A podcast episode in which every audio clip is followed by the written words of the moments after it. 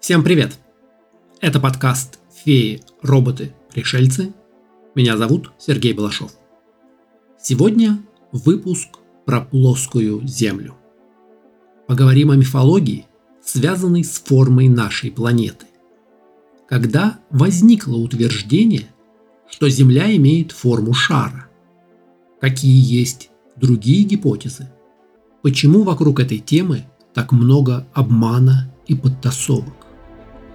И кто на самом деле охраняет все эти секреты?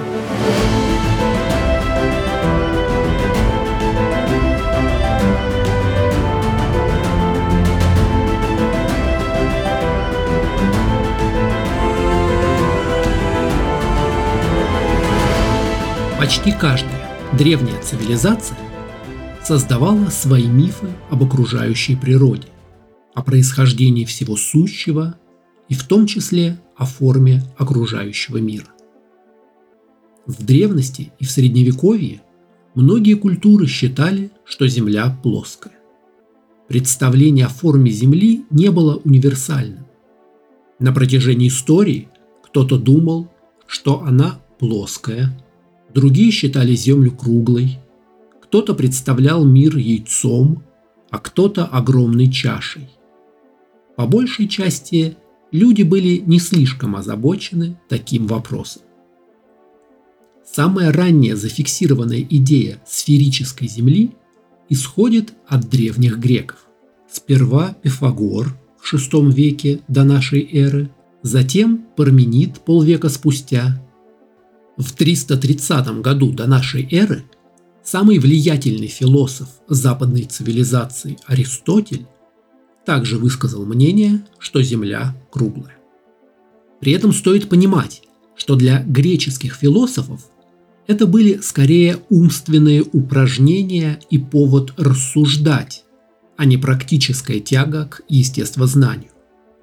Многое из того, что высказывали тот же Пифагор и Аристотель, к современной науке не относится. Идеи об идеальном мире понятий, который отражается в нашем несовершенном мире, концепции четырех стихий и сродства элементов – это все тоже античные философы. Но эти идеи мы в современную науку не тащим. Около 240 года до нашей эры математик и астроном Эратосфен вычислил окружность Земли. Он рассчитал длину земного меридиана – замерив длину тени от Солнца в зените в двух городах – Александрии и Сиене. Зная расстояние между городами и приняв, что города лежат на одном меридиане, по формулам тригонометрии он вычислил необходимую длину отрезка. Правда, во многих источниках можно встретить утверждение, что этот расчет был идеально точным. Это не так. Два города, как мы теперь знаем, лежат не на одном меридиане. Расстояние между ними Эратосфен не измерял, а очень приблизительно оценил по скорости движения караванов верблюдов. Наконец, полученный им результат – 250 тысяч стадий – невозможно сравнить с современными значениями. Мы не знаем, чему равнялся стадий, которым пользовался ученый. Практическая работа Эратосфена – заключалась в составлении точной карты известных земель с правильным указанием расстояний между городами. Причем такая плоская двумерная карта вполне всех устраивала. К 200 году до нашей эры Птолемей составил атлас земного шара, используя линии широты и долготы. Плиний Старший, исследователь и историк во времена императора Веспасиана в первом веке, использовал свое влияние, чтобы добиться признания круглой Земли среди населения империи. В то время никто не путешествовал по Земле, чтобы доказать ее форму. Европейские философы, в частности, были сосредоточены на существовании антиподов, противоположных полюсов земного шара, и на том, есть ли в этих частях мира массивы суши. Под греческим влиянием идея о шарообразности Земли прижилась, и в раннем Средневековье большинство европейских и ближневосточных ученых поддерживали идею о сферичности Земли. Но вера в то, что Земля круглая, не означала полное торжество современной науки.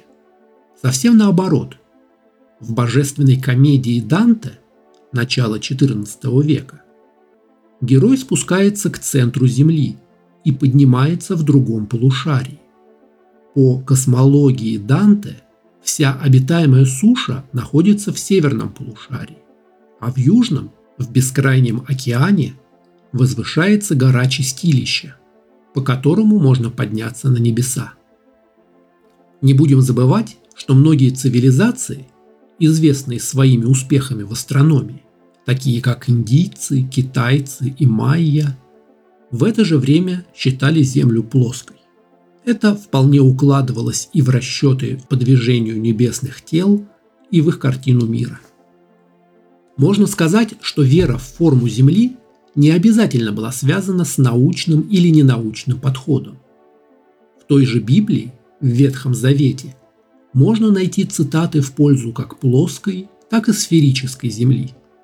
Но это не меняет нашего отношения к Библии, потому что это центральная книга религии, а не учебник естествознания. Блаженный Августин в V веке считал, что можно изучать окружающий мир – но куда важнее задумываться о душе и благодати. 700 лет спустя святой Фома Аквинский писал в первой части своей «Суммы теологии», что науки различаются по способам получения знаний, и астроном и физик могут прийти к выводу, что Земля круглая.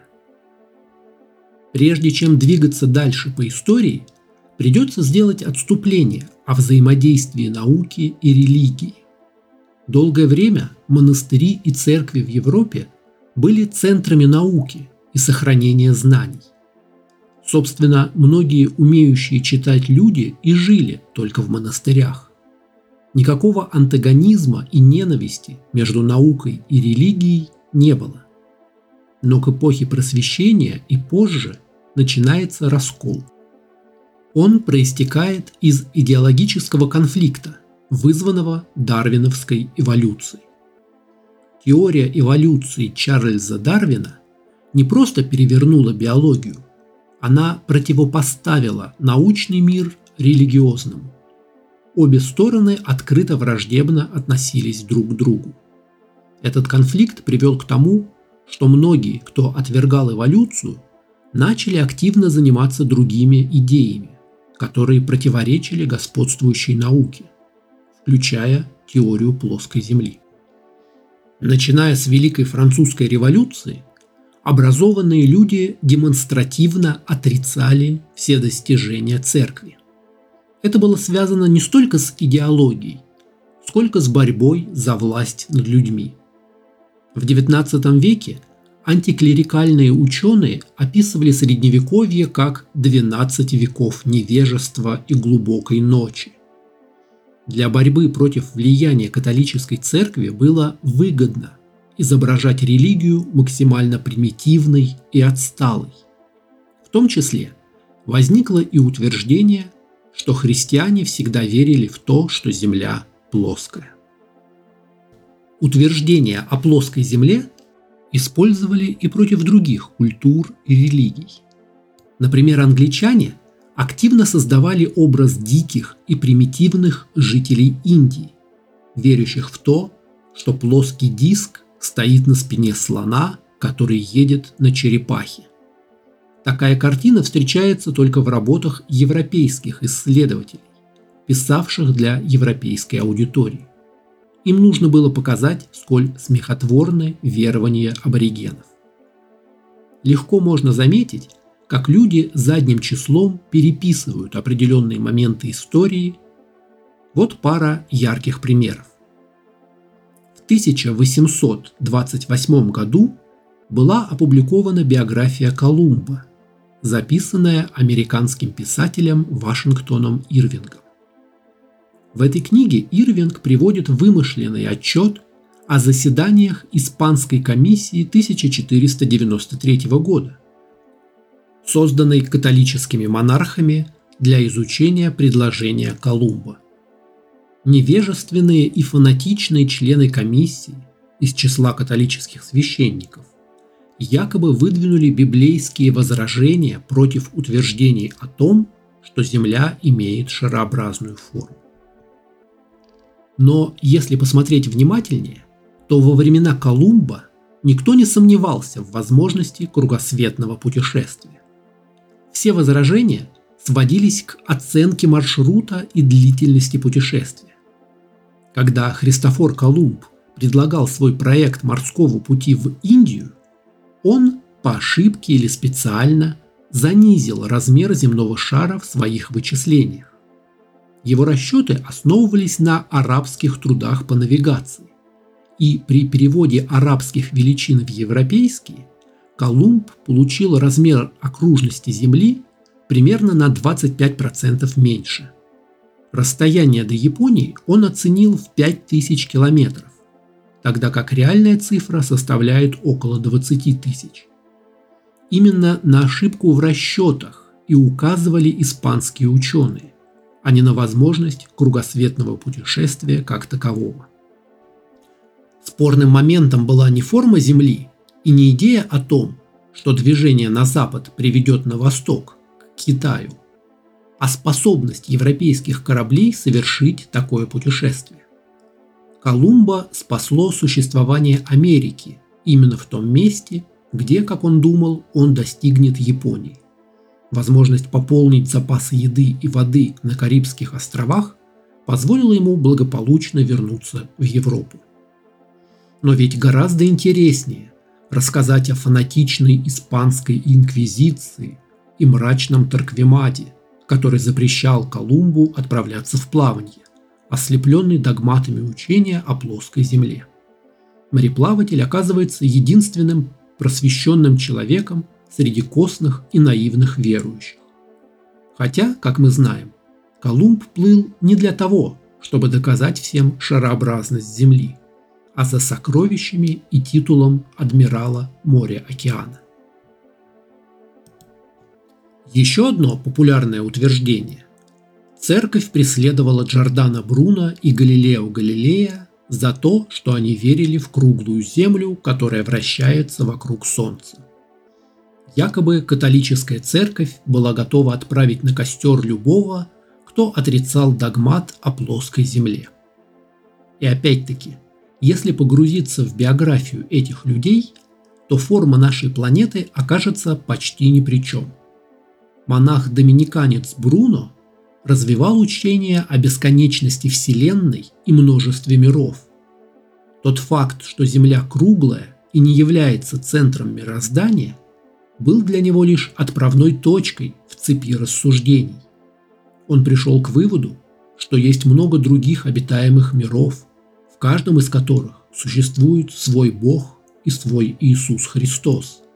Разные версии бессмертной души, спасение для которой невозможно. Так что на костер его отправили именно за эти рассуждения. Более того, любой современный ученый также отмахнется о рассуждении о множественности богов, поскольку они не имеют отношения к научному методу и к естествознанию. Так что не нужно представлять Джордана Бруно как гениального ученого, погибшего в борьбе за истину. Похожая история и у Галилея, которого, кстати, никто не зажигал. Суд Инквизиции преследовал его за вполне конкретное преступление – пропаганду запрещенной литературы. Конечно, для нас кажется абсурдным включать книги Коперника в индекс запрещенных книг. Но закон есть закон – Галилея допрашивали и задерживали именно за нарушение этого запрета на книгу. Правильная книга или нет не имела особого значения. Пока она в списке запрещенных, цитировать и рекламировать ее нельзя. Вот когда книгу из реестра запрещенных исключат, тогда будет можно – так что Галилей скорее жертва юридической системы и собственного упрямства, чем антинаучного настроения церкви. Возможность кругосветного путешествия была окончательно продемонстрирована Фернандом Магелланом в плавании, начавшемся в 1519 году. Сам Магеллан его не закончил, погибнув на Филиппинах. У англичан кругосветное плавание первым совершил Фрэнсис Дрейк в 1580 при королеве Елизавете I, и это положило начало морскому господству Англии. Первое русское кругосветное плавание под командованием Крузенштерна и Лисянского было предпринято в 1803 году. Запомним, кстати, что крупные страны вовсе не спешили делиться друг с другом результатами своих открытий.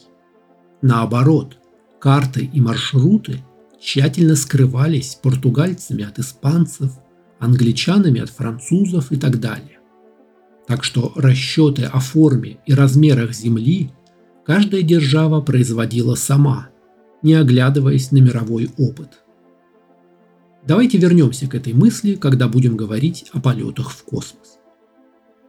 Широко распространенная гравюра человека, просунувшего голову через твердь, окружающую Землю, выполнена в стиле XVI века, но на самом деле была опубликована в 1888 году. Гравюра иллюстрирует отрывок, что средневековый миссионер утверждал, будто достиг горизонта, где встречаются земля и небо. Способ изготовления гравюры и ее рамка однозначно говорят о том, что рисунок сделан в XIX веке. В более поздних публикациях утверждали, что гравюра датируется XVI веком и является чуть ли не иллюстрацией из общепризнанного в средние века учебника. Итак, как мы видим, уже несколько столетий в обществе господствует идея о том, что Земля имеет форму шара, сплюснутого на полюсах, вращается вокруг Солнца, вернее, вокруг общего центра масс системы Земля-Солнце, однако этот центр находится внутри солнечной короны. И это утверждение тесно связано со многими другими знаниями об окружающем мире. Тем не менее, научное знание тем и ценно, что его можно и нужно подтверждать. Любая гипотеза должна быть сформулирована так, чтобы можно было подтвердить или опровергнуть ее, проведя научный эксперимент. Только тогда гипотеза становится научной теорией. Так что нет ничего страшного и крамольного в том, что многие люди задают вопросы и оспаривают сложившийся статус в науке. В конце концов, теория о дрейфе континентов еще сто лет назад была признана антинаучной, а сейчас ее проходят в школе. Еще Ломоносов писал о мировом эфире, заполняющим космическое пространство. А идея о расширении Вселенной казалась безумием еще в начале 20 века. Так что, когда кто-то ставит под сомнение шарообразность Земли и говорит, что Земля плоская, это тоже может быть частью нормальной научной дискуссии. Увы, может и не быть. Очень часто в споре можно видеть, что все участники спора слабо знают свой предмет. Аргументы типа «Земля плоская, потому что в Библии так написано» или «Земля круглая, потому что так учат в школе» свидетельствуют о том, что люди не хотят думать сами. Гораздо хуже, когда для победы в споре стороны прибегают к оскорблениям и фальсификации. Например, сторонникам плоской Земли приписывают полностью антинаучные позиции, о которых они даже не заикались. В XIX веке идея плоской Земли продвигалась английским писателем Сэмуэлем Роубутемом. Он опубликовал брошюру под названием «Непоследовательность современной астрономии и ее противопоставление Писанию». После его смерти леди Элизабет Блаунд основала универсальное зоотетическое общество, целью которого было распространение знаний, связанных с естественной космогонией в подтверждение священного писания. В 1956 году Самуэль Шентон возродил это общество под названием Международное общество плоской Земли. После смерти Шентона общество возглавил Чарльз Джонсон. В 2001 году в этом обществе состояло 3,5 тысячи человек. Но это не единственная подобная организация. Некоторые сторонники версии о плоской Земле не хотят иметь дел с обществом плоской Земли. Некоторые участники международной конференции по плоской Земле в Далласе делали заявление, что общество является спонсируемым правительством прикрытием, призванным выставить их в плохом свете. Сторонники плоской Земли получают поддержку от многих знаменитостей. Самый известный пример в США – рэпер Бобби Рэй Симмонс, известный как Боб, который убежден, что Земля плоская. В феврале 2020 года разбился на самодельной ракете американец Майкл Хьюз. Он хотел подняться в воздух и лично сделать снимок плоской Земли. Но давайте будем объективными. То, что он погиб вместе со своей ракетой на паровой тяге, ничего не доказывает и ничего не опровергает. В Россию эту проблему освещает в том числе известный журналист и телеведущий Игорь Прокопенко. На канале РЕН-ТВ в 2017 году был показан его фильм с разбором основных постулатов гипотезы о плоской Земли.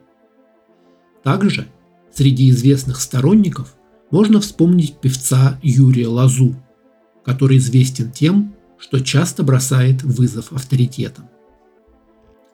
Все мы помним, что говорит об окружающем мире школьный учебник естествознания. Давайте посмотрим, какую альтернативу нам предлагают. По мнению общества плоской Земли, наша планета представляет собой плоский диск 40 тысяч километров в диаметре, с центром в районе Северного полюса. Солнце, Луна и звезды вращаются над поверхностью Земли. Гравитации не существует. Южного полюса не существует. Антарктика – это ледяная стена высотой в 50 метров, опоясывающая мир. Сотрудники НАСА охраняют эту ледяную стену, чтобы люди не могли перелезть через диск и упасть с него. Фотографии, сделанные из космоса, это тщательно продуманная мистификация с участием нескольких правительств. Что находится под диском Земли, неизвестно, но большинство считает, что он состоит из камней. Но внешний вид – это только часть проблемы.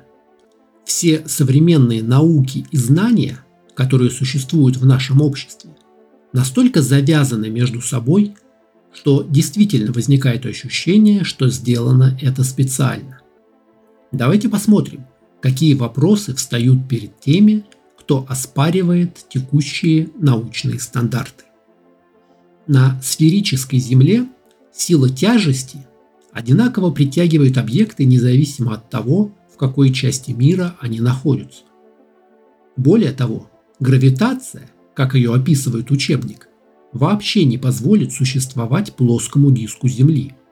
Такой диск под влиянием сил притяжения снова должен превратиться в сфероид.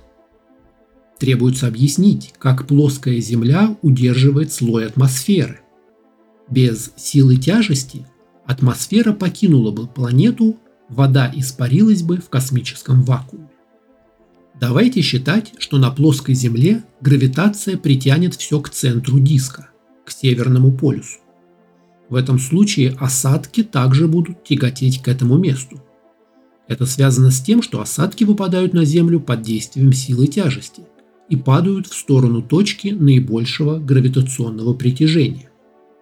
Если центром притяжения будет Северный полюс, то ближе к краям диска осадки будут горизонтальными. Впрочем, мы же действительно видим косые дожди. Может быть, дело в этом – то, что вода в реках течет в сторону морей, также объясняется силой тяжести и вращением Земли. На плоском диске должны быть огромные океаны в центре, практически без воды по краям.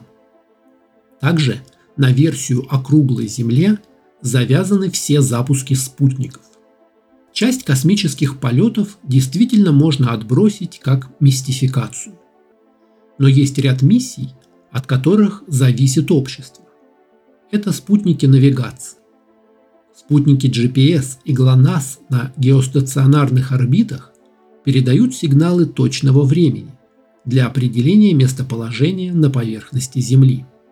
Скорее всего, для работы навигации в условиях плоского диска требуется вносить огромное количество секретных изменений во все расчеты, учитывать и настоящее положение спутника, и его положение с поправкой на иллюзию круглой планеты.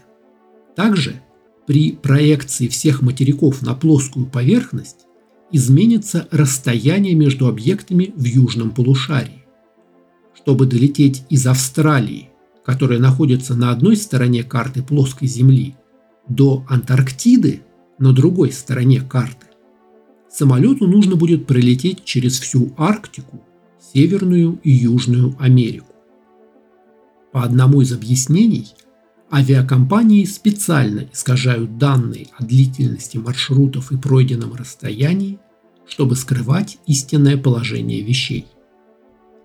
Шарообразная форма Земли используется еще много для чего. Например, вращающийся расплавленный металл, окружающий железное ядро планеты, генерирует электрические токи, которые создают защитное магнитное поле Земли от одного полюса к другому. Но если Земля плоская, без твердого ядра, то магнитосфера не могла бы существовать. Земля лишилась бы полярного сияния и больше не была бы защищена от солнечных ветров. Даже видимые с Земли звезды и созвездия вписываются в общепризнанную модель шарообразной Земли. Плоская Земля не разделена на полушария. Ночное небо должно быть одинаковым, независимо от того, где находится наблюдатель. Все бы смотрели в одну сторону. А сейчас в южном полушарии виден крест и созвездие Киля, а в северном – Большая Медведица. Конечно, все обозначенные вопросы стремятся решать. Но, как мы увидим, подходы к объяснению самые разные. Как показывает раскол между обществом плоской Земли и Международной конференцией плоской Земли, существует несколько школ мысли. Нынешний президент общества плоской Земли Дэниел Шентон – сторонник научного подхода. По его точке зрения, объекты не ускоряются вниз, их не притягивает шар планеты. Вместо этого диск Земли ускоряется вверх со скоростью 9,8 метра в секунду за секунду, движимой таинственной силой, называемой темной энергией. В настоящее время существуют разногласия по поводу того, позволяет ли теория относительности Эйнштейна Земле бесконечно ускоряться вверх, или же скорость планеты в конечном итоге превзойдет скорость света. Также лидеры общества плоской Земли считают, что доказательства глобального потепления убедительны, несмотря на то, что большая часть этих доказательств исходит из спутниковых данных, собранных НАСА, центральным звеном заговора о круглой Земле. Они также принимают эволюцию и большинство других принципов науки. Робби Дэвидсон, организующий ежегодные международные конференции плоской Земли, придерживается библейского мировоззрения и выступает против науки в целом. Он придерживается точки зрения, что космоса просто не существует, а диск Земли стоит на месте. «Никто из нас не верит, что мы летающие блины в космосе», сказал Дэвидсон в интервью. Он также оспаривает другие научные теории и открытия, например, эволюцию, так как они противоречат строгому толкованию Библии. Форму планеты Земля невозможно обсуждать в отрыве от других актуальных тем, в том числе и тем, вызывающих общественный резонанс. Ведь если Земля плоская, то значит данные об этом скрывают не только космические агентства, но и, например, специалисты по климату, метеорологи и геологи. А если такая секретность не позволяет вовремя предсказывать ураганы или извержения вулканов, то значит заговор важнее безопасности? Извечный вопрос. Если власти скрывают от нас форму Земли, то что еще из их заявлений не соответствует правде? И вот мы подходим к теории всеобщего заговора. Для того, чтобы Земля действительно была плоской, требуется скоординированная и долговременная ложь большого числа людей в разных странах и на разных должностях. И знаете что? Я был бы не против в это поверить. Любой, кто сталкивался с управлением проектами, знает, как сложно организовать группу разных людей. Представьте себе, что вы хотите собрать пятерых друзей, сходить в бар в пятницу вечером. В итоге начнутся споры о месте и о меню, кто-то не сможет, кто-то опоздает. А теперь введем усложняющий фактор. Требуется организовать поход в бар так, чтобы все остальные думали, что вы задержались на работе. Сложно? А теперь развернем это на весь мир. Хранить секрет должны не только сотрудники НАСА, якобы дежурящие на стене в Антарктиде. Нет, требуется сотрудничество всех пилотов авиации, всех метеорологов, капитанов морских судов и астрономов по всему миру. Все новые и новые страны начинают свои космические проекты. В круг посвященных входит все больше людей из разных мест – инженеры, операторы, конструкторы, программисты, аналитики данных. А значит, есть некая тайная организация, которая может это сделать. Где-то на высшем уровне есть сила, способная объединить Россию, Китай, Индию, США и остальные страны, заставить их забыть свои противоречия, амбиции и политические взгляды и действовать сообща. Пусть во имя непонятной и секретной но все же единой цели. Если все космические миссии, советские, американские, российские и так далее, если все это обман и подтасовка, то представляете, какой уровень координации и согласованности действий у этого тайного общества? Это значит, что человечество может объединиться и делать что-то вместе. Какой бы абсурдной ни казалась цель, есть некая мировая организация, способная ее достигнуть. А ведь это же отличная новость. Значит, у нас всех есть надежда. Спасибо, что дослушали выпуск до конца. Напишите в комментариях то, что сочтете нужным. Подпишитесь на канал, чтобы не пропустить новые выпуски про фантастику, науку и фэнтези. Канал «Феи, роботы, пришельцы» можно читать на Дзен, в Телеграме и ВКонтакте. Аудиоверсия подкаста доступна на сервисах Яндекс Музыка, Apple подкасты, Google подкасты и подкастах ВКонтакте. Видеоверсию смотрите на канале YouTube. Поддержать канал можно на сервисе Boosty по ссылке в описании. Спасибо и скоро увидимся!